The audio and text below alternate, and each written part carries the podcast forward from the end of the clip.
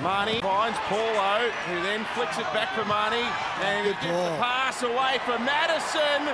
Great execution for Parramatta. It's off the junior Paulo offload again, 4-0. Yeah, but Mahoney for Dylan Brown, and here's a chance for the King Clint. There's an appeal from the Parramatta players for a high tackle, and on the last tackle they'll get a penalty. Well, that's fortunate. Ah, tap and go! Tap and go. Where's They were Sivo? Sivo. Gets to him now. Sivo will get the try after Gutherson caught them all napping. No one was paying attention. Oh, what a player. Gutherson. He's just always in the game. Gets a penalty for, for his team for being around the ball and then always thinking, He loves the big moments. King Clint of Parramatta to number one on the ladder. There he is. He finally, he finally got a taste of the action with seconds left. Utoikamanu is the last man tackled. Well, it was ugly, but it was a win for Parramatta. Lane's got Sivo there, but he's in.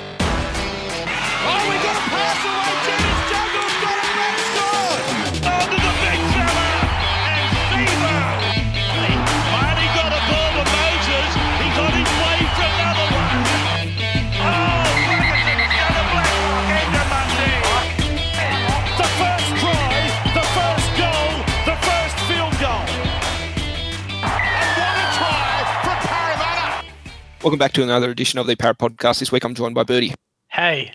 40, Hello. and Ham. Yeah. And how are you doing? It's your host, Hamish. Uh, Ah, well, let's jump into the podcast. So we'll review the 100th, uh, sorry, this is the 105th edition, but we'll be reviewing the round nine game against the Knights win. Uh, spoiler alert. Then jump into some news and then a preview of our round 10 clash against the Seagulls. Bang, bang, bang, Brookvale. And we might even touch on some other games that came out of the ri- uh, round nine um, because there was a couple of interesting ones. Um, but let's jump straight into the Eels and the Knights fixture. Eels 10, Knights 4. Uh, two tries to one. Uh, Ryan Matterson make a Sevo going over. None from two conversions, but one from one penalty goals to Clint Gutherson uh, after a four all half time. Uh, that was an absolute battle of a game, but happy to get the two points on the road. Yeah, I'll take Birdie, that one. We'll get Birdie first. Oh, I just hate the Newcastle Knights, man. Seriously, like, I know we bash the refs each week, but just from the first tackle, we get an incorrect call, and then we can't challenge it because apparently we had more than 10 seconds. And then just the love affair for them. And, like, I get it, like, this is the first time they've had the referees have been under the influence of a crowd like this before, but they've literally had everything go their way. And I'll, I'll just, I'm just glad we're a team right now where we, like, we can still bitch about the referees' decisions, but they don't sort of uh, dictate the result of our Not game. Manly. Yeah, exactly. Like, and I'm just like, I was just so glad we, the boys dug in tough. And you know, last year we went up there, same thing, right? You know, on a high uh, after a big win, and they just smashed us, and we just ripped in from the, from you know, from the first set. And yeah, I'm just so proud of the boys, to be honest. Like, yeah. Well, do we want to run through some stats? Then we'll hear from Forty and and, and Ham. So, fifty-one percent possession to the Knights. They had an extra minute in time in possession. Uh, completion rates. We won that battle, seventy-eight to seventy-three. Um, still weren't very happy with our handling. There was a couple of poor errors. Uh, now, Newcastle had an extra 40, 42 carries or 42 runs, but only made an extra 130 metres. Wow. Um, Post contact meters, Knights won that 649 to 616. We had the better of the line breaks, 4 to 3. Uh, tackle breaks, again, winning that one, 30 to 25. Average set distance, an extra 5 meters.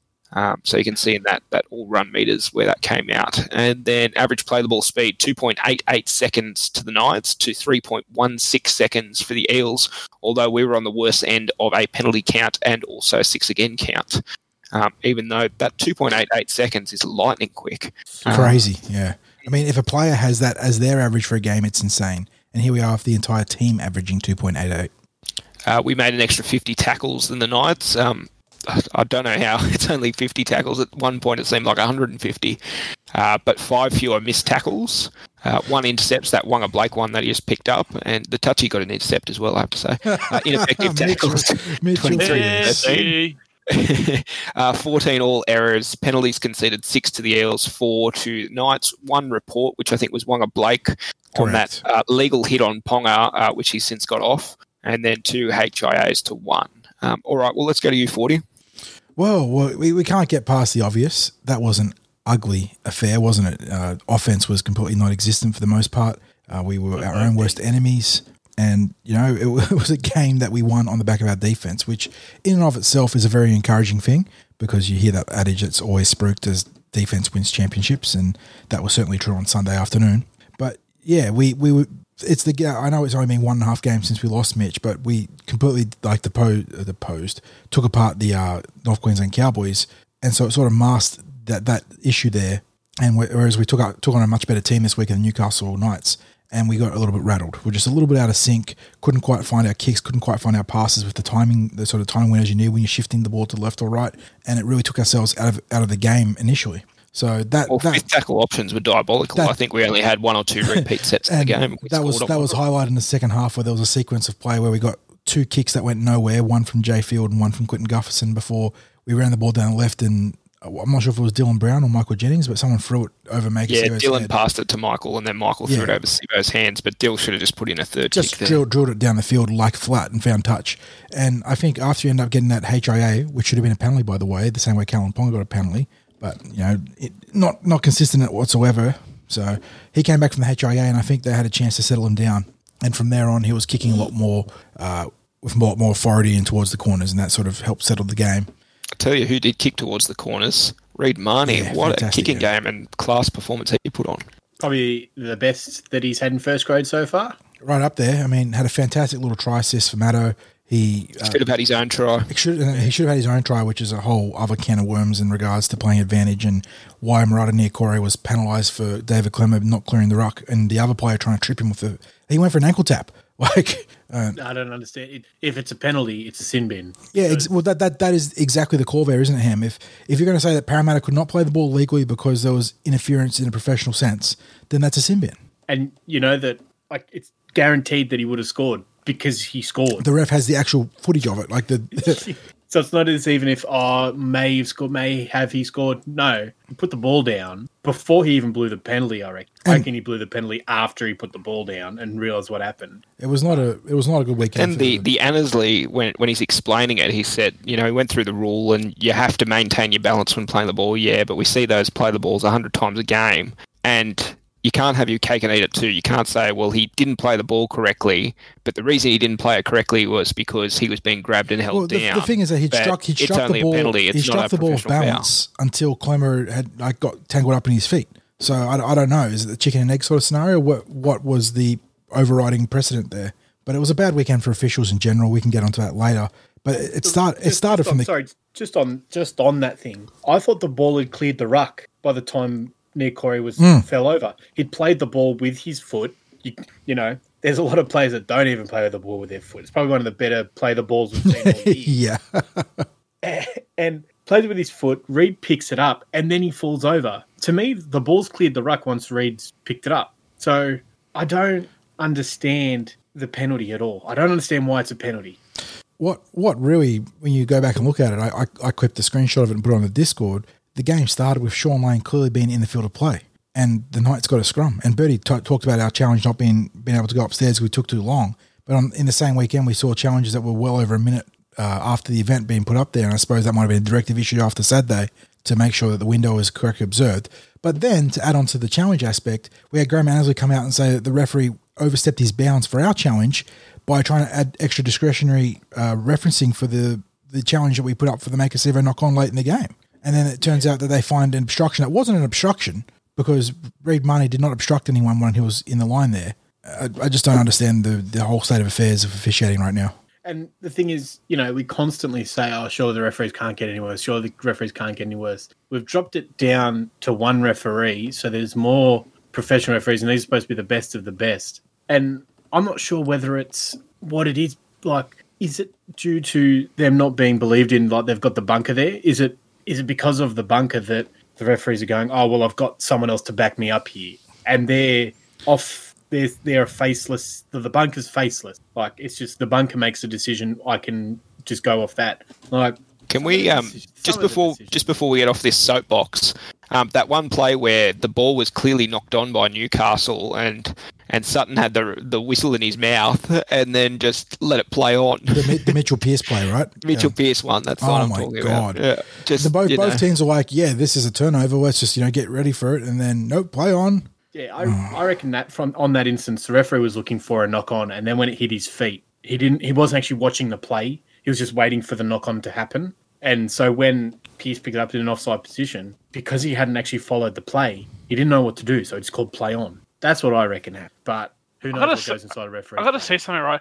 When Dylan Brown went down, like we've got a very young spine. You compare our spine to the Knights. Knights have, I think, close to like 700 games. Majority of them with Pearce. and Mitchell McCullough. Pearce would bring a million to him just by himself. Yeah, Yeah, and then you look on the- when like uh, that game, we only had I think 150 because Mitch Moses is out, obviously. But when Brown went down, we left to like Gutherson and um Jai Field, and you know we it's a scrappy game. Of course, it's a scrappy game. We've got a very young spine. Like you're not expecting us to do anything. Look at at Knights; they have more experience, and they're throwing into touch. They're kicking on.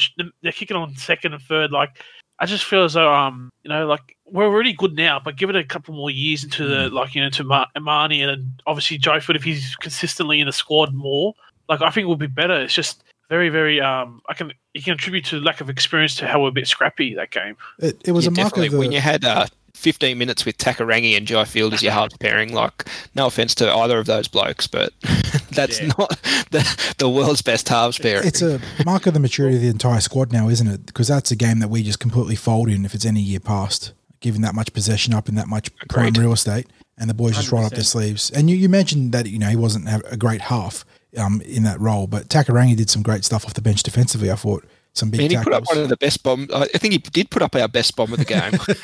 Dylan did have one nice little chip bomb that Waqa Blake got a penalty for being obstructed, uh, taken out for. But yeah, that, that Taka did have a nice kick. Um, and yeah, and the other player that leads me to had a, a monster game, and, and Ham and I were talking about this before the podcast, but Nathan Brown was immense with Junior Paulo missing in the second half due to back spasms.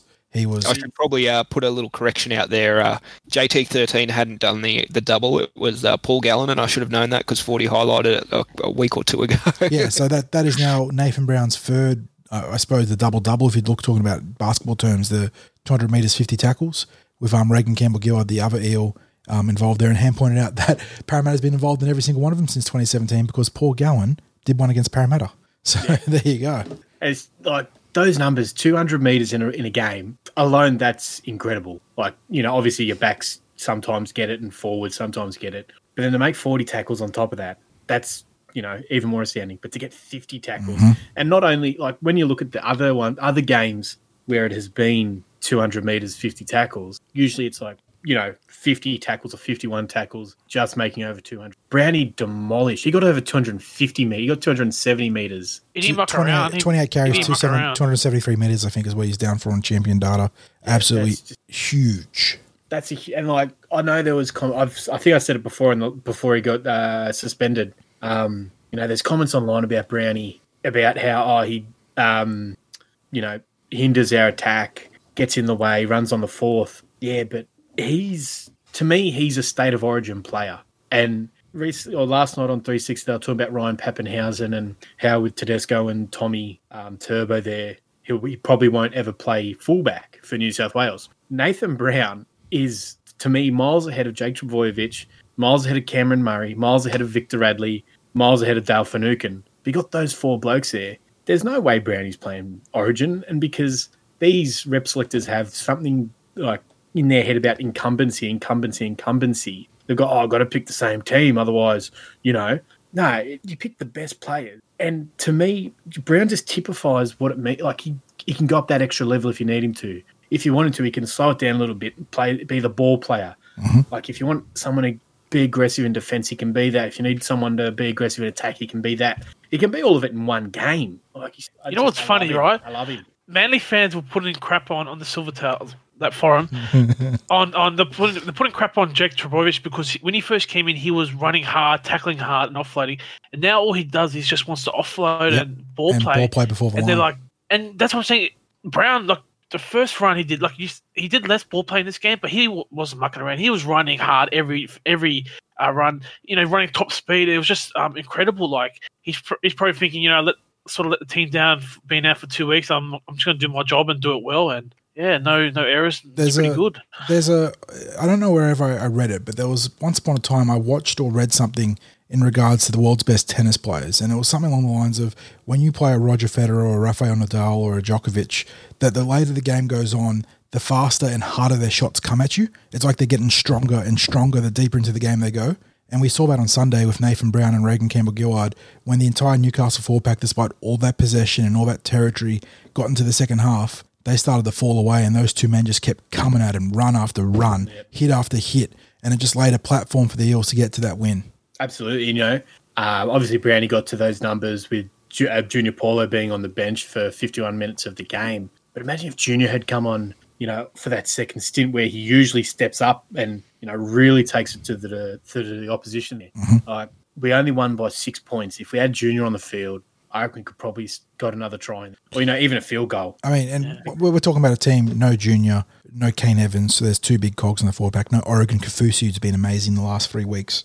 No, No Mitchell Raymond Moses. Stone, No no, Penny Stone. Terepo. no Mitchell Moses. So this is a team that is still going up against competition heavyweights and is still getting the W's.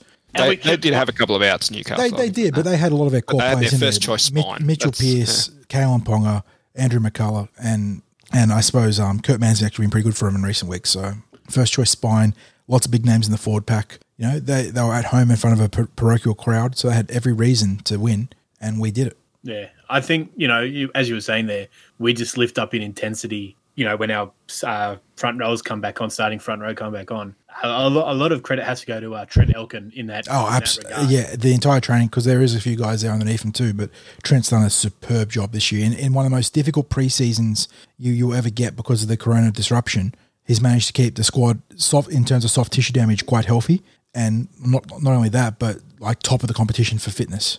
And just to another stat, so the Eels now have a second half for and against of 144 points for and 44 against. They've kept six teams scoreless in the second half Whoa. out of their nine games, and 31 of those 44 points came against Canberra and the Roosters. Um, Grand so, finalists, by the way. yeah, they've, they've, yeah, and I'll let you do the um the the full um, other stat, but first. Uh, to those two try scorers, Reed with the, the money ball to Matterson. Yeah. and uh, yeah, I'll put some uh, chirping crickets in the post there. There's at least one appreciative laugh. and uh, and then Gutherson being alive to the quick tap took the mark, waited to be give, given the mark, I have to say, and uh, I like that shopped uh, from the NRL roast uh, picture of Ferguson without the uh, We we need to without talk a about shadow. Uh, yeah, we need to talk about Blake because even in the unedited footage, he's got no shadow.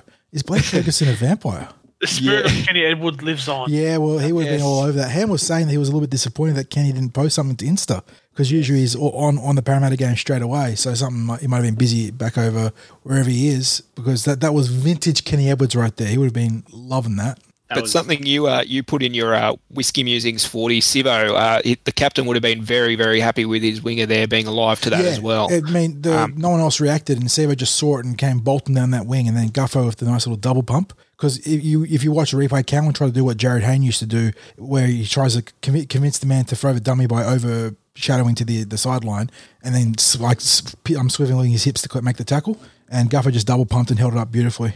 We- well, you could see in that that last Ponga had turned just enough to swivel his head the other way around. Yeah. So he had overcommitted himself to Gutho, and that's the exact moment that Gutho threw the ball to Sivo. Just Yeah, I think that's you know it's actually perfect play by both uh, both players there. Yeah. like Ponga defended that perfectly. If that's 20, 30 meters out, he probably that's perfectly defended because yeah, the way he positions his body, he has a shot at Sivo down. turn. He can quickly turn away if if the ball player if the ball carrier does dummy and run, or he's got that coverage for the uh, second man there. So that's perfectly defended. But the way, yeah, as Ham said, you know, you know, it was just as soon as Ponga did turn, that's when he gave the. That's when Gutho passed the ball, and And I, if you go back and watch the replay, you Guffo's reaction is everything. He throws the pass, Sivo catches it, and Guffo just goes, "Fuck yeah!" Like you just see him celebrating before the ball's even in the end goals.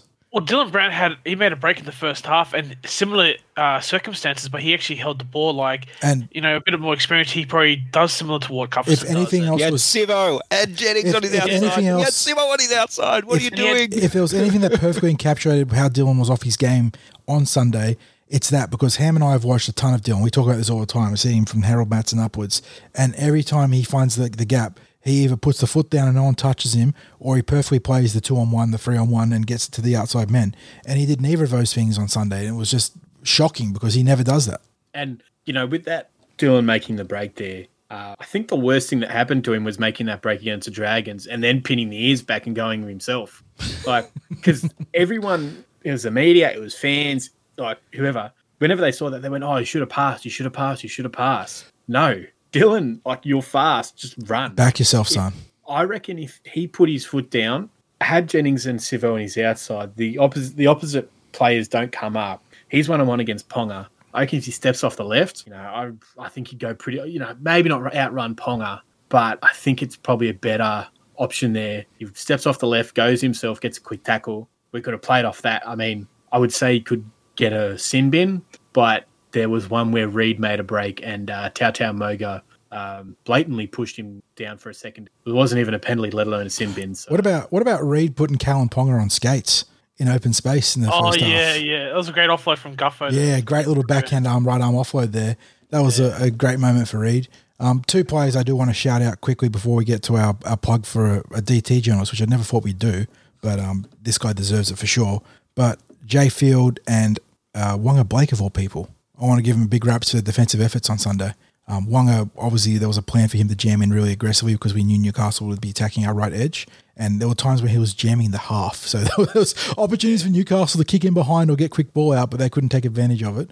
But um, not only that, he, he made a lot of great tackles on those reads. But the times where he wasn't jamming, he had the B the B gap, the the right hip of um Jai Field covered up under lock and key because there was some short balls that really came after him.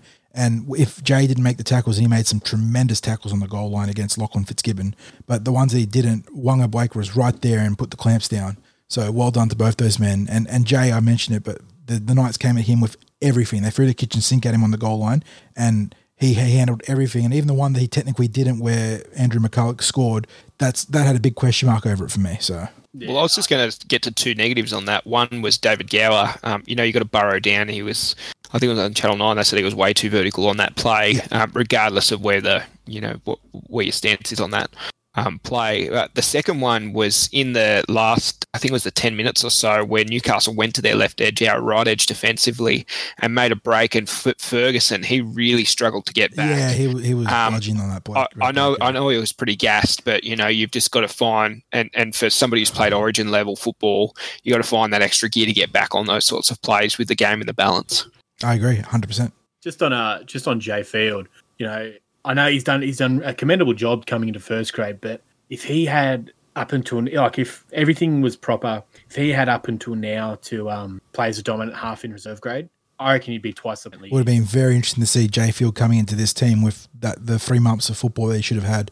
Yeah, he would have been the dominant half down in reserve grade. You know, he would have learned a bit of game management, just all the little things. You know, because he's he's a bloody athlete. He's fast at. Um, he's done well defensively. If you give him a bit of game management, a bit of time under his, I actually think he'd be a pretty good pick for um, even a Titan. Just like bring him in. Stay Jay. I, I think he'd go Stay pretty Jay. well next to Kieran. Ford. That's a good. That's a good idea, actually. Like as far as pairing the different skill sets. No, How I'm, good- I'm, I'm happy for him. You know, I, I do. I would love for him to stick around, but I could. I could definitely see another club coming knocking, saying this guy showed a bit with Parramatta. We're going to take a punt on him. Anything else for the uh, match review before I, I plug that DT journalist? No, I think plug away. Okay, so uh, I'd never thought I'd say this in my lifetime, but um, please check out the work by Nick Campton on the Daily Telegraph, who does some fantastic stuff. Campo's Corner, I think, is his big weekly op, well, not, not not always weekly, but it comes out as his op-ed piece, and he does like a big, not investigative, but like explorative aspect of rugby league on a team or a player. Um, really good stuff. Today he came out with a good article talking about how Parramatta are putting the clamps, the clamps on opposition teams and have a historic NRL era defense. Uh, we're currently ranked fourth um, amongst uh, defenses across nine games, uh, with only the 2013 Roosters, the 2011 Dragons, and the 2010 Dragons during that little gold run they had with Uncle Wayne um, being better defensively than us across those nine games. We've conceded 96 points compared to the 2010 Dragons 95, and then equal first the Roosters and Dragons in 2013 and 2011, respectively 86. So if you think of just those couple of games where we bled one or two soft tries, and we'd be right on right on track for historic pace number one slot. yeah, we're doing pretty well defensively. You know, and a lot of has been uh, said of our right edge defense, but it's our only weakness I can see defensively currently. Like And even then, they, they look like they're starting to address it to some degree. Um, Yeah. And I mean, the credit. you look at other teams, especially ones that we've played. Sorry for it. that's okay, There You go. um, like we seem to be able to pick. A, I'm not trying to talk as oh, I am trying to talk, about it. but we seem Humble to to pick a few points of weaknesses in their defense. Like we picked out Taumalolo the other week, plus uh, the Cowboys left edge. Kyle Feldt Um, got buoyed. Yeah. Yeah, it's just like we've been we've been able to pick out a few I, against the Knights. Again, they were very good defensively. To own like Parramatta, the third best attack. Um, I think we were second best attack leading into the round. So for them to only hold us to ten points is you know really good for them as well. Um, the I think probably the only ones we've really struggled to score against are the Roosters and the Knights so far. So you know we've been able to And the Bulldogs, and the Bulldogs. Yes, pre-COVID. Pre-COVID, doesn't, correct. Doesn't count. Restart the season. Um, but yeah, we've been able to find a few points of attack, few, few points of deficiency. So yeah, I was, I was just going to finish off thought. I was going to finish off by saying that the credit for this sort of defense performance needs to be levied across like multiple factors. Obviously, Brad Arthur as the head coach has plenty to do with it, but Dave Kidwell, a guy that was much maligned when he joined us mid 2018, has um, done a fantastic job getting us up to scratch this year. And then we talked about him before, but Trent Elkin is a big factor in that. Being fitter than every other team is a huge part of being better defensively. And finally, the credit goes to the players themselves because you've got to want to do it. It's just I was going to say it's an attitude. that's right. It's attitude. It's want to. It's it's willpower. It's just you know wanting that win more than the other team and going to do anything to get it. And that's what it was on Sunday. Well, let's jump into some news. First one up at the end of the game. Uh, Stefano Utoikamanu, uh, debut game. Uh, got a bit happy with himself off that one run. Uh, West Tigers were savouring that one run. But, Oh, you know, if, you- if he plays, what, what, what was it, 30 seconds, one run, 10 Hey, metres. Um, if he keeps on stats numbers. with that, Goat he- numbers. he's due for, yeah, what, what, what is it? So one run a 28 minute, 28,000. 80 minutes. Yeah, yeah, something like that. Pose Pose law was in full effect after the game because I don't know if you guys caught it on social media, but there were some wild takes from both Para and West Tigers fans. You know, why would you play a rookie for only thirty seconds and give him one run? That's not fair. Brad Arthur, and that was from some Para fans. Obviously, West Tigers fans are upset he didn't get any game times. Like, oh, what's the point of playing him? If you have any history of Brad Arthur and even other great coaches like Des Hasler, you know that in tough games they don't bring rookies in for if any time at all, let alone one carry. And the Well, I know with Oregon and Alvaro and stuff, Brad Arthur's only blooded them for five minutes slow, slow burn, absolutely. And then the, some of the best takes were there was one who tweeted the club, I believe, that said that uh, Junior Paul should be dropped to the bench for Stefano. Yes, um, piping hot takes. But there were some piping hot takes about uh, the breach of the COVID rules. Um, but I understand uh, everybody's been tested, the people that he hugged in the crowd and himself, uh, which have all come back negative. And uh, he can return Eels training on Wednesday. So we're recording Tuesday night. So Wednesday the 15th, he'll be back at training. And I understand the boys are off training until tomorrow anyway. Correct, So he won't really miss time off. anything. so, yeah, I mean, it's such an innocent mistake. And yes, he should have been more cognizant of the situation regarding the bubble and, and interacting with people, even if it's friends and family. But that is, it has been a rite of passage and part and parcel of the debut process for as long as rugby league's been a thing and, and going beyond rugby league to wider sports, hasn't it? So it's so hard to rewire your brain for just that few seconds that it was. And it was at the post game, and you know Denny Weidler getting out there on his soapbox about the Penrith junior that got four tries, not doing the wrong thing, and then it turns out a day later that he'd gone Lockjaw, and by the way, and that and were at the footy back to his house. got a Lockjaw to the hospital at two o'clock in the Yeah, morning, and, and it had to wasn't go to tetanus. the hospital. It wasn't tetanus, I can tell you that. I know. Apparently, it's a common, it's a common occurrence for uh, the young fella that Mm. lockjaw. yes, so uh, Asada are right on the case at the moment. Um, should let's be. get over to the uh, other big news that came on uh, this afternoon, uh, Tuesday, the 14th of July. Reed uh, signing a good money deal at the Parramatta Eels for the next two years. Did you read the Uh, fine and, print, uh, boys? I'm sure that uh, he was reading the fine print Yes, and yes, everything's in order. yes. Uh, and uh, that'll see him at the club until the end of 2022 season, which uh, we can only be proud as punch about. And um, I think it was raised by a couple of people in the uh, the Discord today that with the precarious pos- uh, position of the salary cap, given COVID 19 and the implications that it'll have on um, all the finances in rugby league, correct, yeah. um, it's sort of understandable locking in for two years. And plus, given he's he might be looking at rep honours in the next year or two. Uh, depending on Jake Friend this year, and of course, uh, if Harry Green has more than ten games, uh, he, he, he might be putting his hand up. Uh, Uh, but full, full disclosure, Harry Grant is a good player. Don't get us wrong. We do rate Harry Grant, but fuck me, the carry on or something. Yeah, I think Andrew jo- Joey Johns put it best on fro- uh, on Sunday at, in our game, and uh, I can't remember who the main caller was, but he said, "Oh, what about Harry Grant?" And John said, "You know, that's ten games of NRL. Origin's a bit of a big step up, and that's that's just what it is. You know, Joey Johns on the para payroll since 2020. Good news. Well, Reed's only played uh, 40 something. 44. But it's his third year in NRL, and he's had true. one full season. and he's, he's experienced the ups and downs of the NRL too. He's seen what can happen to a club at its worst and what can happen at its best. Yeah. All right. Uh, takes takes on Reed re-signing. Awesome. Yeah. Love it. Love it. that that was I mean, there's still other re signing and recruitment work to be done for 2020, but that was the glaring like what is this going to get done sort of deal. And I know that, that that takes the two to tango, the club trying to squeeze out the best deal they can and vice versa, his manager trying to do the best for his client. But yeah, the, even though we it, it was always it felt like it was going to just be a you know a matter of when not if and there was barely any other talk linking him to other clubs although we saw the docs funnily enough come make an inquiry recently but yeah geez it feels good to get it done Yeah, I think it was just money and time that held it up. Correct. Um, but yeah. All right, Bertie, did you did you want to give a, a hell yeah? Oh, oh, hell yeah. Like, um, no, I'm happy rock, with Ray Bravo. Stone. Is Gotta it? keep Ah. that for Ray Stone. I'm just, you know, we- we're going to thank Harry Grant because all the hype's on him because realistically, you know, you already mentioned it, uh, Mahoney's a 10 times better player than Grant at the moment.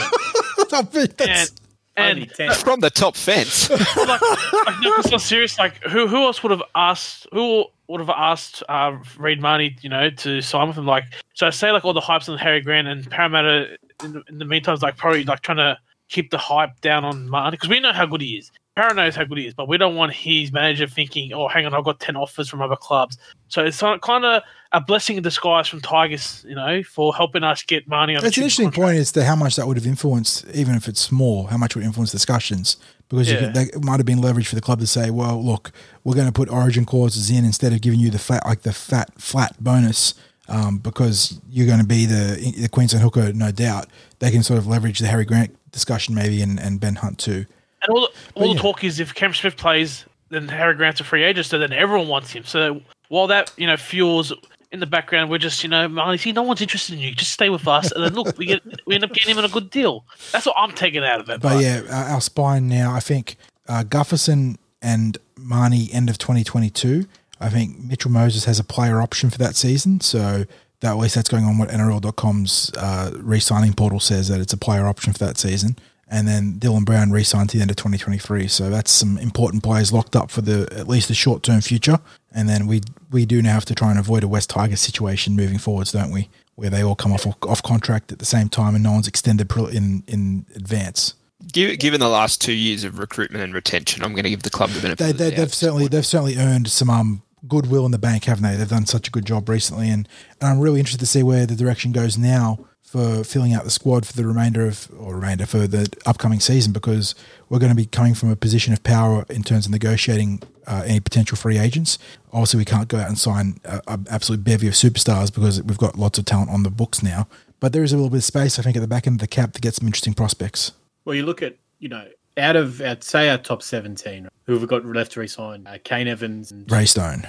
Ray Stone, Takarangi. Tucker and Terepo are both off contract, but I suppose there is a, there is now the question to be asked: is is it time to part ways after some good years and find someone else that's younger and potentially cheaper? Well, Well, it depends on your centre depth as well, especially with Takarangi, because we thought that might be tested this week with Waqa out, but it, him escaping those charges. So That would- that would definitely be I, a I position wouldn't be recruitment. against a one year or maybe a two year deal for Tackers.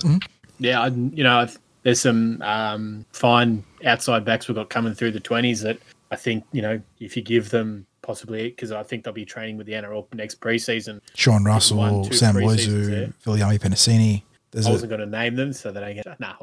um, yeah, I think there's some good outside backs we've got. So if you give them, you know, two extra years there, they'll be sort of hopefully on the cusp, first grade, and you know, in maybe even in that second year, they can take over that uh, centre role of Takarangi. well, Can ha- well. Okay, sorry, let- go. before we get ahead of ourselves, quickly, I think there was an article going back a few years about Michael Jennings wanting to play until he's forty, and that that's starting to look like it's increasingly coming going to come true. yeah, but yeah, uh, Bertie, you'll say, mate. Sorry. I was gonna say, can Haze Dunster play a bit of centre, or is he just exclusively? I'd like say he's winger? more of a special swinger, but Uh, But you, these Yeah, days, these days, you got you got to be able to play multiple positions. So I wouldn't be shocked. he could be Fergo's replacement, ideally. I, I think that I think I think that that would be the the the current outlook for uh, for Fergo for Haze.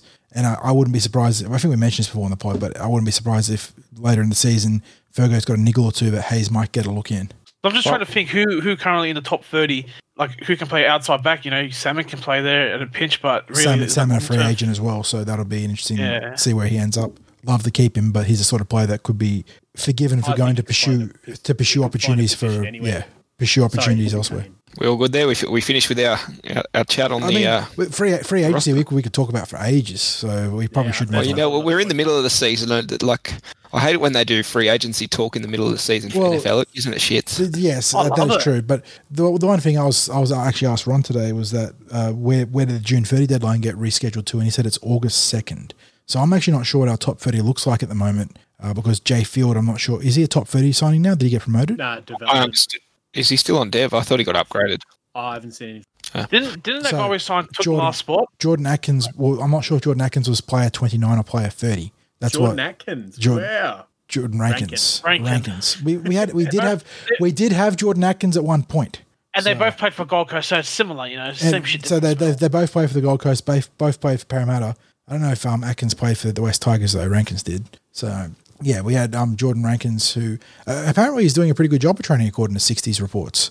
So that's um that's pretty cool. But yeah, I'm not sure if it's player 29 or player 30 because that if our injury crisis in the front in the front row, the middle gets any worse, there could be um you know have to look to the market. Yeah, well, there's been a couple of small little movings around for those sort of squad players. Um, Penrith had a player. Well, they loaned one to the Warriors, and then they've Ellis, sent one down to yeah. uh, to the Dragons. That's right. Um, yeah, it's just a couple of bits and pieces moving around, Ellis to Penrith. and I expect to be more um, as teams continue to suffer injuries. Given um, it seems to be plaguing the comp at the moment with that uh, COVID extended break. Just ru- Um, it ruined the preseason work, and that, that's where all the injury prevention measures take place.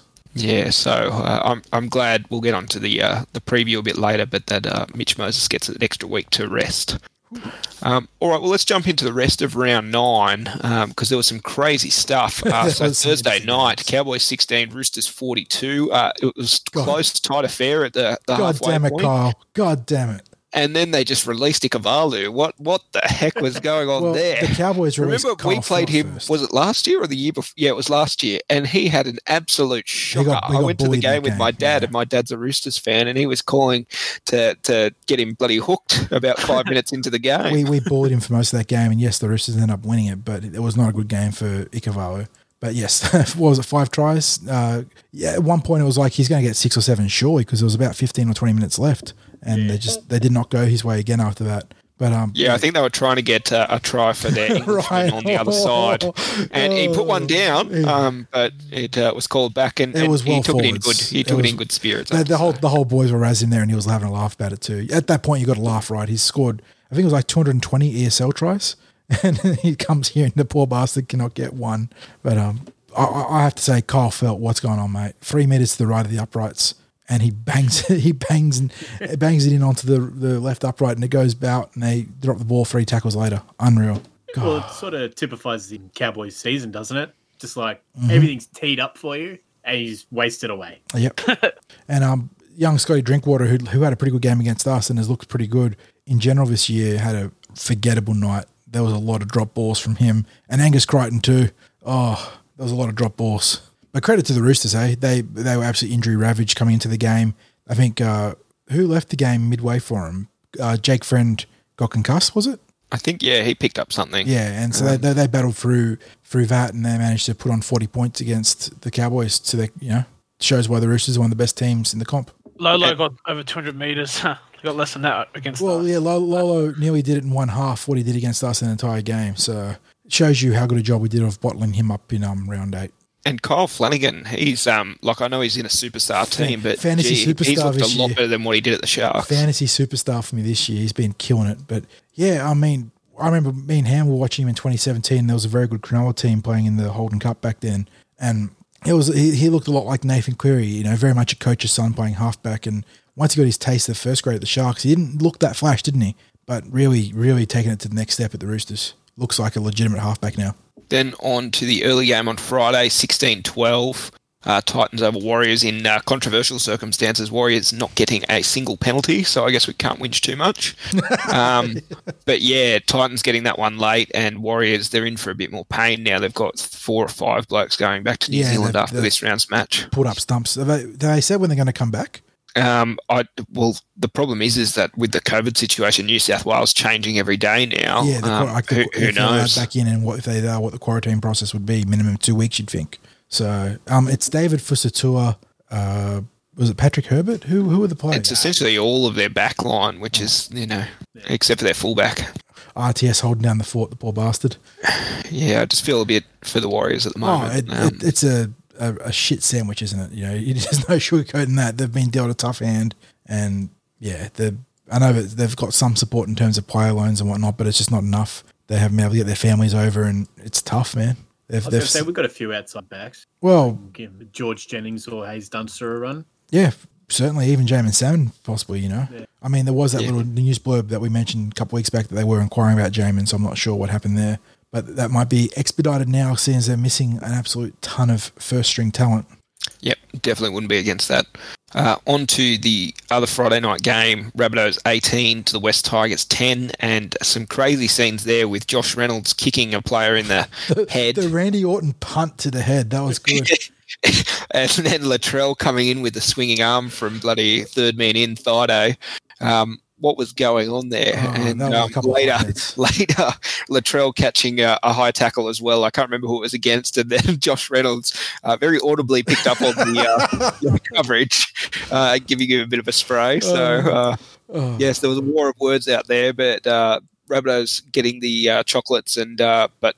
You know, winning winning the battle but losing the war. I think it was a game that exposed both teams. That's what we were saying when we were watching it on the Discord.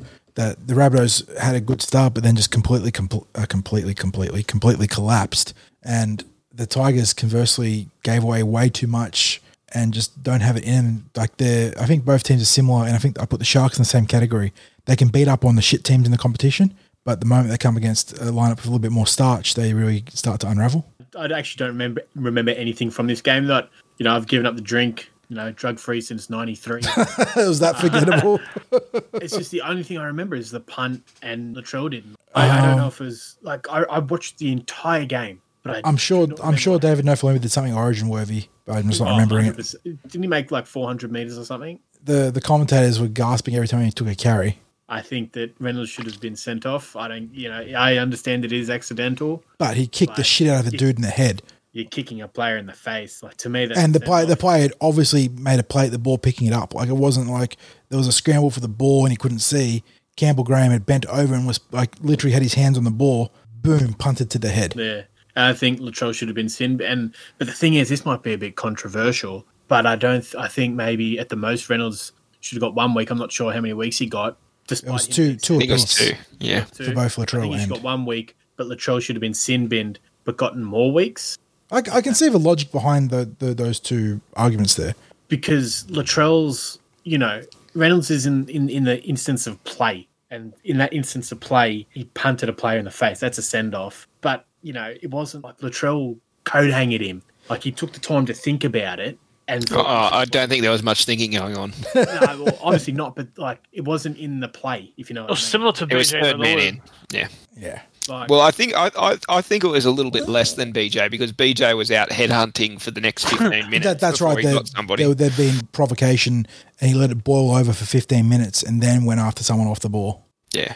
Um, in any event, they'll be missing for a couple of weeks, and uh, good riddance. Hopefully, they can cool their feet and, um, you know, uh, We pull their heads in. we will play the West Tigers in that window. Is that correct? Am I making this? yeah, we play them next, not next week, the week after. Yeah. So we will be without uh, play them without Josh Reynolds. Josh means- Reynolds, and they'll still have BJ out as well. Yeah. Um, there was one good cover tackle that might jog your mem- memory, Ham, on uh, Doueihi. Apparently, that is the pronunciation, not Dewey. It's Doueihi. Um, yeah, right. uh, but yeah, he, he made a that's why I great great cover tackle on the uh, the number seven uh, on the sideline there. Watching watching Doueihi run reminds me of Ben Smith a little bit. I feel like he waddles around the field a bit. The Penguin. Yeah, I, I don't know about him at fullback. The but, Penguin. You know, On the seven, is that no? That's not the thumb. Adam Reynolds. Adam Reynolds. Doueihi plays for, for Tigers now. He, He played for South last year. Yes, correct. Correct. Um, Uh, no, I don't. Remember, I, literally- I don't remember. I literally don't remember anything. All right. Well, the Sharks went down at their home stadium, Strata Jubilee, In front of the uh, PM. in front of the- the, Embarrassing, yeah. Prime Minister uh, having a beer, which is controversial at Prime this point. Minister. Uh, but Panthers 56 to 24. Um, Panthers really great in attack, but y- You I think you're they should never be gonna be upset about letting in that Yeah, 24. you're never going to be happy as a coach or a team conceding that many points in a big win. Um, so yes, Penrith obviously very dangerous the Born hand, and, and some of the tries they scored, Cronulla were just I don't even know what they were doing. They weren't on the same planet.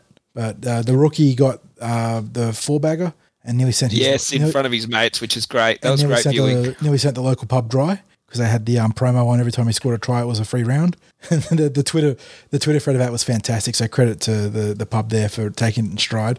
But yeah, and um, if uh, you want to talk about bags, I heard uh, Charlie Staines had a bit of a party last night. the bag Got boy. lockjaw. Mate, I heard he left a couple of stains on that bathroom sink, but So, he left um, a couple of stains in that uh, left edge of Sharks underpants. Stains will have the um the likely ignoble record of scoring four tries on debut and then getting dropped the following week. So um, is that the case? Let me just double check the Penrith team list. Yeah, I think because he's in, he's actually had to go back into quarantine because he went into Penrith Nepean Oh, Hospital. But even even if he hadn't, I think Dean Whare was back. Yeah, he was. Dean Whare was Fare, back. Fare. Fare, Twee.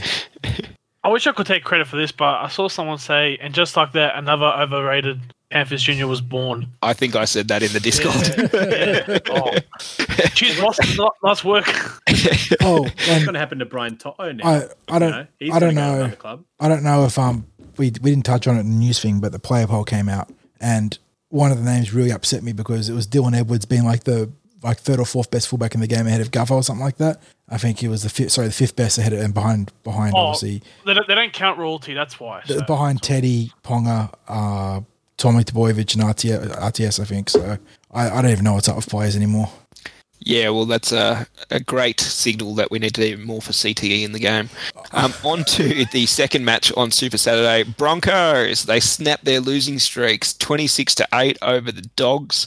Uh, and that rockets the Broncos one win outside of the Yeah. eight and a crap load of points differential. All of so just sudden- how bad is everybody from all of eight a sudden, down? and there's another game we'll, we'll touch on, but the Broncos and the Dragons are legitimately in the hunt for the eighth spot. What the hell is going on? Um, but the Bulldogs in the in the out of this, uh, Dean Pay loses his job. They're reportedly signing Trent Barrett on a three year deal to commence next year. Um, who the hell knows who their interim coach is? But Uh, uh, things George- going bad to worse George- for the Bulldogs, and yeah, it's just they're they're an absolute mess at the moment. I don't think Trent Another Barrett's the man to years fix of him. Shit from the dogs. Yeah. So could not Does be Seibold get an extension now? 10 year contract? Oh. Well, apparently it was the players that coached themselves this He, week. yeah, he, well, he's in a catch twenty two, isn't it? Because the players took over this week and they got the win. So is his are his um, coaching methods that bad? I think I saw 60 say something, something about like compulsory compulsory captain's runs. That's a, just Yeah, it was a non-mandatory captain's run. Absolutely insane stuff. Inmates running the asylum type stuff. But I, I mean, this game was a bludger. There was lots of mistakes. I, I thought that the Englishman did okay. Got a report for a shoulder charge. Uh, sorry, what's his name again? I have to check the Luke look. Thompson. Luke Look, Thompson. He's, he's going to be my non. He's going to be my non favorite non Eels player. Just the way he took it to t- uh, Pangai Junior. That was a good little running a bit battle there. yeah. There was an unfortunate incident involving uh, Ramus Smith with a cannonball tackle at the legs of uh, the captain. it's just Alex uh, Sloan. it just shouldn't be in the game. Like I understand that players are backing into the line and there's crushes Just and whatever else come from that, and they're man. doing it so they're not put on their backs. But uh, yeah, that's you can't cannonball like that. But yeah, um, I think that was Tesi Niu's best game I've, I've seen him play because up until now I haven't really seen much from him. And yeah, I mean the Broncos were okay. I think most teams in the competition would have dusted them up based on the way they played. Pangai Junior was pretty good in the front row, and yeah, the dogs were just awful. Haas Yeah, was on like 80 meters at the 10 minute mark. That dude is just a beast. Yeah, he is. He is a specimen. Absolutely special player. But yeah, they say uh, they always go on about the um, phrase "Who would want to be a coach?" Me. Give me two hundred grand, and I could do exactly what Seibold did. you're not. wrong, You're not wrong. Just have a. NRL clubs, I'm becoming. I'm, I'm available, baby. Just pay him in um when he ch- chips, chips and gravy rolls. You know, just pay him that. I'll be happy. No, no, no, no. If, if Anthony Seibold can get a million a year for five years, you want the Wenty chip rolls and a nice little stipend on top of that. Yeah, a little couple of fif- couple of pineapples. Pineapples underneath. Are you are you open to do a course at Harvard, um, Ham? Um, yeah. Yeah. yep. It, it, I think I could do one online. For no, the, the University of Phoenix or whatever it is online. No, isn't it in Guam? Trump University. Trump University. Um, all right, well, let's get to the other Saturday game. Uh, the headline game Oh. Raiders 14 to the Storm 20. Um, Storm 2 good at the end of it, but. Um, you know, neither team coming out of this good, and, and Raiders losing uh, their captain. The bunker, uh, the bunker came was Robson. looking the worst for that Simonsson sin binning. Uh, well, Yeah, well, they, that- they that didn't was- sin bin him. They yeah. penalised him, which then the referee then took the correct step because if it was a penalty by the deeming the the, the deeming the bunker, it had to be a sin bin. But yeah, that was bad. And then, I was awful. uh, but the, on top of that, you had obviously the injuries to Simonsson later, where he, he busted his shoulder, and the big one, Josh Hodgson, did his ACL on their knee that he hasn't done before. So the Raiders, you know, you won't stick a fork in them just yet because they've got enough firepower to be a disruptive team for the you know the near future. But that's going to be a huge setback. But they were also their own worst enemies. Elliot Whitehead butchered a certain try. Uh, I, Yeah, that's one of the worst ones you've seen. oh, that's a that not it's not quite Trent Barrett territory, but it's getting up there. That um that was huge. Yeah, Trent with the, the bar of soap. Yeah. That's still the best.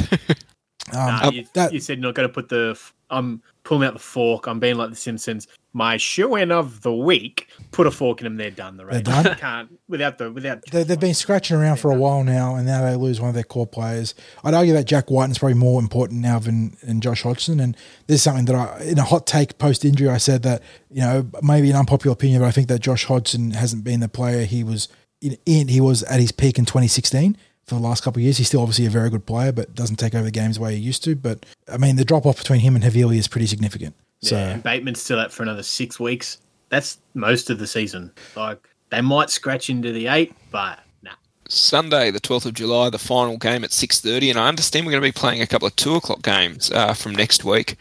Yeah, Uh, better but in that hate yeah, o'clock. Dragons 34 to the Sea, Eagles 4. What's going I on? know What is Manly going on? had a fair few injuries, but what the heck was happening there? And I just want to give a rap to Adam Clune. That banana kick straight back to Norman, that was a thing of beauty. Was I love I love seeing that sort of play. It's so good. And it's something that I hope we can start exploring with Dylan and Mitchell's explosive ability through the middle as that um you draw the fullback, and then ah, it, it'd be good. It's, it's you know, it's like we did it in 2017 with the switch play, where we'd go. I think we'd either go right to Mitch, and he'd fling it right back. yeah, to the just left. bullet behind the rock. Yeah, exactly. Ah, that you, you could do the double switch here. You could. No, I still think my favourite play from Moses is that uh, ball that he throws to Will Smith, the one where it's Oh, the the- no look flat ball. Yeah. Uh, it's a Melbourne Storm play that they used to run for Billy Slater, but oh god, that, I just love that one. But uh Daly Cherry Evans, mate, what's going on? Uh, yeah, yeah, Gotta move into hooker. That Yeah. was all right. give him the Ben Hunt give him the Ben Hunt treatment. Give him the hooker. That um, Um, but yeah, Manly, uh, I don't know what's going on there, but uh, Dragons, they- they've had a rocket put up them, and as you said before, they've they're they're one win outside of the eight, plus a, a fair bit of for and against. well Um, Manly made an absolute raft of changes before kickoff that they're now stuck with for us, which we'll get to shortly. But geez, they just I know that Tommy Trbojevic is a good player, but when you know he's not going to be available for at least half a season every year, you got to have better redundancy plans, haven't you? You got to be able to cover for that. Yeah, you got to plan around. well, what was the stat? They lost like something like eight from their past nine without They, him. they, So they win like 70 or 80% of their games with him, but lose 30% of their games without him. So it shows right? that, well, that, that's what the media was plugging. So I'm not sure if it's being cherry picked to a degree. they're a 10 point 10 points better side with But him in if, if, team, if so- that's the case and they've, they've only been a fringe top eight team for the last few years, it shows you how often he's out in a season. If they're winning He's that, only won 48 percent of his game. well, then they're, they're definitely manipulating that stat somehow if that's the case. Yeah, uh, because I'm just looking on Rugby League Project. yeah, you can you can see career win rates for him. They're definitely manipulating that stat somehow. Maybe it's the past because in the like past two years, 2019 83 percent, 2020 60. So that, that must be they must be putting that little stretch the games back far enough to make the stat look amazing, but not too far to reveal the full image. So yeah. All right, well, let's jump on to the preview of our round uh, 10 match against the Seagulls. We said this five game patch was going to be the, the hardest of our season, and we're currently sitting three games from four with a chance to make it four from five in that period. Uh, but let's have a look how they roll out. For Manly at fullback, Brendan Elliott. On the wings, Ruben Garrick and Jorge Taufua. Taufua, just in that game, got absolutely buried by Ravalawa. Uh, Ravalawa did to him what he usually do, does to other players. Uh, centers, Brad Parker, Moses Suli. At 5'8", Cade Cust, and at halfback, Daly Cherry Evans. Then in the props, Daniel Paseka and Martin Taupau, Danny Levi at hooker, Joel Thompson, Curtis Sironen in the second row, and Jake Trbojevic at lock. Then the interchange bench is Lachlan Croker, Jake Gosiewski, Sean Keppie and Corey Waddell. The extended bench is Hamoli Olakatu. Um, sorry for butchering that one. I gave my best. Uh, Tevita Funa, Abbas Miski, and Toafofoa Sipley. Why don't we get then- Funa, God damn it! Every other team in the competition got Funa for weeks. Why don't we get him? and then for us at fullback and captain, Clint Gutherson, the ex or former Manly player. Um, so I know uh, as a physical specimen and just freakish talent that uh, Guth, uh, that sorry that uh, Trbojevic has him covered, but uh, you know you'd like to have Gutherson a couple more matches this season, don't you? Uh, on the wings, Maika Sivo, Blake Ferguson. At centres, Michael Jennings and Waqa Blake. 5'8", Dill Brown. Halfback, Jai Field. In the forwards, Regan Campbell, Gillard, Junior Paulo. Uh, hopefully he can get a couple more minutes this week and those back spasms have gone away. At hooker, Reed Mahoney, after re-signing, I expect a big game from him. Shaun Lane and Ryan Matterson in the second row. Nathan Brown at lock. David Gower, Stefano Utoikamanu, Marata Niukore and Brad Takarangi on the interchange bench. Then the extended bench is Dan Alvaro, George Danks, Will Smith, and Andrew Davey. Same team Uh, as last week. I think won the twenty-one in the end. Correct. Ashley Klein at referee, God, Peter no. Go, and God, Matt no. Nguyen as Please, touch judges. But we get a bit of help in the, the video ref box with Bo Scott, and Steve Chiddy is the senior review official. Uh, and let's have a look. We've had the wood over Manly uh, in recent seasons, uh, but Barring, historically, historically, the 2018, there's, I think there's two losses, one last year and then the 2018 demo job, but we've absolutely crushed them aside from that. Yeah, I think it's something like eight from our last ten. It's it's it's it's some good stat like that. Uh, but it, it's since uh, '98, uh, 36 games played, 20 to the Eels, 16 to Manly, uh, which is quite surprising given Yeah. how good Manly were in that middle to late period of uh, the 2000s Even and how coming- terrible coming- we've been. yeah. Started even starting in the early era of the NRL, they were coming off that real golden run they had um, when they went to back-to-back grand finals, winning one, losing one to Newcastle. So yeah, they were still Northern. Were they Northern Eagles at that point, or were they, were they Manly Warringah at some point? I can't remember exactly how it all panned out. they were Northern Eagles early 2000s, right? Okay, is that when they came together? Yeah. with the Bears, Yeah. and then stabbed them in the back the process. Yeah, and then now the competition. But yeah, we've, we've definitely it. You know, just the way we play the game across different coaches, especially under Brad though. Um, he he has a, a way of neutralizing their best weapons very efficiently, and also playing a, an sort of up up tempo brand of football that they struggle to go with. Well, talking about their best weapons, so obviously Daly Cherry Evans is, you know, one of the better uh, uh, halves in the in the game. But for me, their second row and at lock seem to be their strength uh, in this game. And Yeah. we've also got to look out for Danny Levi because he just seems to. I don't know. I'm just wary of Levi at this moment. we we bottled him up last time we played him, but he, the horror of the Newcastle era for Danny Levi. Oh my god! Um, but yeah, we'll we'll have to attack them in their second row. Uh, Curtis Sironen, he's been fantastic in in some losing outfits, but um, I, I quite rate him in the second row. Yeah, Um, well, he's. I mean, he's been there for a while now, and and Sironen was a player that never particularly rated coming through as a junior. But to his credit, he's really reinvented himself at Manly in that in that tenure there. He's been very good. and what else are we thinking, boys? Where else are we going to attack them? Straight through the middle. Well, straight through the middle. I think we try and bully their halves with our back rowers. Um, I, I wouldn't be surprised to see us bring back that double crash with Shaun Lane and, and Michael Jennings because they'll be attacking Cade Cust, will they? Is Daly Cherry Evans the left half or the right half? I want to say he's on the left. So I'm if gonna say that's he's on the right. Is no, right. no, sorry, you're right. He is on the right. That's right, so you we- are right. we- He's right. We'll be Yep. trying to pick on their best. Their, their all right. primary. That makes sense because you'd be trying to pick on their primary half there. That's fine. So you're looking for that double crash ball, and that gives you the option to play out the back to Maika as well. And yeah, and through the middle because no Addin Fonua Blake means they're going to be starting most of their sets not as explosively. So you want to really assert dominance through the, through that ruck. And I you know, you know what we have to do is pretty much the same game plan that we did played them last time. Kick early, kick in behind Jorge Taufua, and I know that um is it Garrick will be their fullback. Garrick's no, no, he's he got booted from fullback to Oh, wing. so it'll be Brendan Elliott. Yeah. You know, he's a little bit quicker than um, Trbojevic covering the ground, but still an experience. there. If you kick in behind um, Taufua, even on the third tackle, and you get down and chase hard, they'll be struggling to get back on. I think Dylan and Jay written. well, Reed Reed will be a big exponent in that part of the game too. Oh, absolutely. Really pin them down with that because I think if we get down there, we belt them early in defence. They'll And I think, sorry, Betty, you go, mate. I was gonna say I'm thinking do exactly what we do to the um Cowboys game because Cherry Evans likes to rush it up and put pressure on the half. So maybe get Guffer or Brown to have a couple cutout passes to you know to Blake and Sivo. So yeah, other than that, um, if their wingers besides Taufua, like they're once again we've got bigger we've got a bigger back line. So maybe kick, maybe do a shallow kick towards Blake because that worked off um, against the Cowboys again. So um, other than that, um, our forwards should like if Junior's playing a full game, we should dominate them. Yeah. Even if Junior can only get a short stint out, I think if we can just get the ascendancy in that first period and then sort of not coast, but just build off that with our interchange forwards, I think the big thing for us will be that Manly are hurting.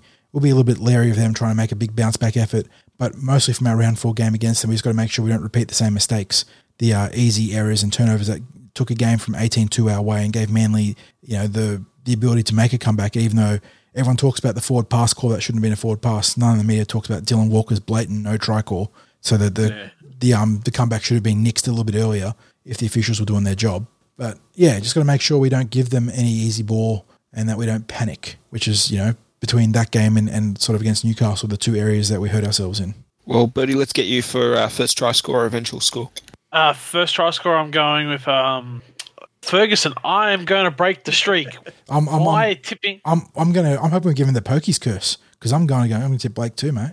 I, I legit think, um, a, you know, cut out pass to him. I just think he's gonna just bulldoze his way over. Um, I think we're gonna win twenty six to twelve. You know, we'll lead the whole way, and you know, there'll be like people will be a bit worried there might be a comeback, but we'll just take care of him because Manly will just. I think their season's done. Realistically, they've got nothing to look uh, look forward to. Every week they're blaming the referees. Last week they had no excuse, so I think the players realise they all suck and they just need to. Ooh, they're not even going to to turn up year. on Saturday after Birdie gets into them. Go off King. Go off King. I love it. Scoreline? Yeah, that's it. Oh, uh, 26 to 12. Nice. All right. 40. Well, well, like I, I tipped before, I'm going to back Fergo in too. Um, I'm not sure if it's going to be the cutout like Bertie said. I'm going to tip him for like a either that double under crash that we like to do, where we used to do with Semi and Sivo and also him, and get him isolated against like a sliding defender, something like that, or maybe even a kick, just like a cheeky little grubber kick, and he gets through on it. Uh, so Fergo first t- uh, try scorer. Uh, I think I think that I mean on form we should put some points on Manly here. So I'm going to say 34 to eight. Ham. Well, I'm sorry to be a party pooper. No, Pokey's curse. God damn it. No, I'm going the other Blake. I'm going Waqa Blake first try scorer. Oh. I reckon he'll get on the outside of Moses. He's pretty high. It's 32, 32 to Manly's 4. Okay, well, I'll finish off. I've got uh, former Manly player Shaun Lane, Go Go Gadget Arms, getting his Go Go Gadget Can you Arms believe over this the guy's try line. Birdie? They don't even want. First try scorer. They don't even want Um, Fergo to score. Yeah, I've got it, I've got us a little bit closer. I'm going to go uh, 12-10 Whoa! Whoa, uh, closer. With Des Hasler uh, getting Manly up after big- they big got uh, absolutely beaten last Siege week. mentality, boys. Yeah, well, we just seem to have a history of playing close games against Manly, so I'm not going to get too far ahead of ourselves at this point, um, even if we do play well. And and again, I think we saw last week our fifth tackle, tackle options really hurt without without Moses, um, and you're playing over at Brookvale. You've got their parochial crowd there. Um, we'll do really well just to get away with two points this week, even if it is an injured Manly squad. That's all right. They've all got COVID anyway. They won't. They're all anti-vax over on that side of the bridge. Jesus. They are. Now, um, speaking of the Brookvale, the bog, do you reckon that played a part in Moses not being played this week, or are they just going to give him a rest in general? 100%, man. Why would you risk? Honestly, like, if, if No, I, this I, was I tend towards, to agree. I- if this was towards it, if this was last year when we played them last round, Brad Arthur would rest half the team. There's no way you're going to send your. It's a big risk. It's a shit ground. Literally, like, I have a better chance of playing on gravel. Like, I just. You just look at it and uh, I'm, I'm, I'm a bit worried. I just look if we lose, okay, but I don't want to get any injuries. I'd rather have I'd rather lose the match and be healthy than to win a game and you know have a few injuries. Fair play.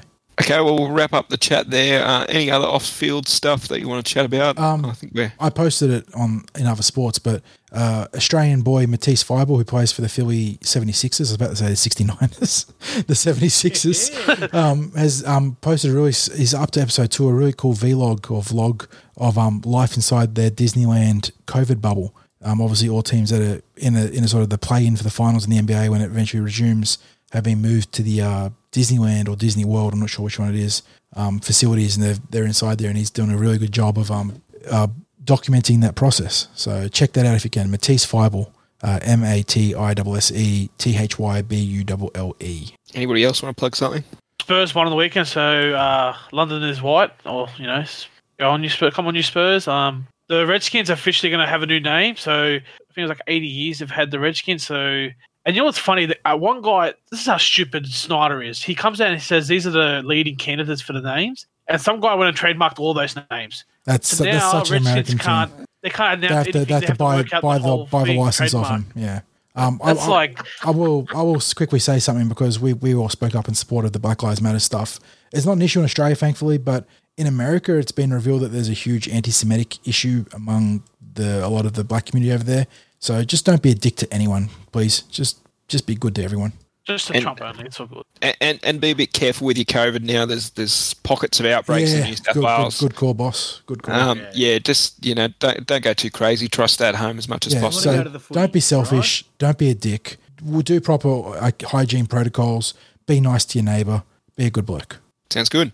Well, we'll wrap it up on that positive note. Uh, go go go go the Eels. Um, beat up on Manly. Uh, Go, Barry. hopefully get another win. We're celebrating on Saturday night, and uh, we'll come back with you next week. Uh, but remember, there is a plot out. I have revealed it on Twitter. Uh, if you look at our draw, you'll see we're in second spot for our round 11 clash against the Tigers Yeah. without playing Manly yet. So big brain time, and I am not a loody. I am not a loody. It's, it's, well, I mean, we're meant to be the Illuminati, but it looks like the Illuminati have got us, right? I, I've got you, NRL. I- I'm on to you. Settle down. You'll get PM rolled up, and he'll be on it for all week. I'll get your dad onto it too. uh, all right. Well, cheers, guys. We'll catch you on the next Parrot podcast. See you, boys. Later. Go the Laters.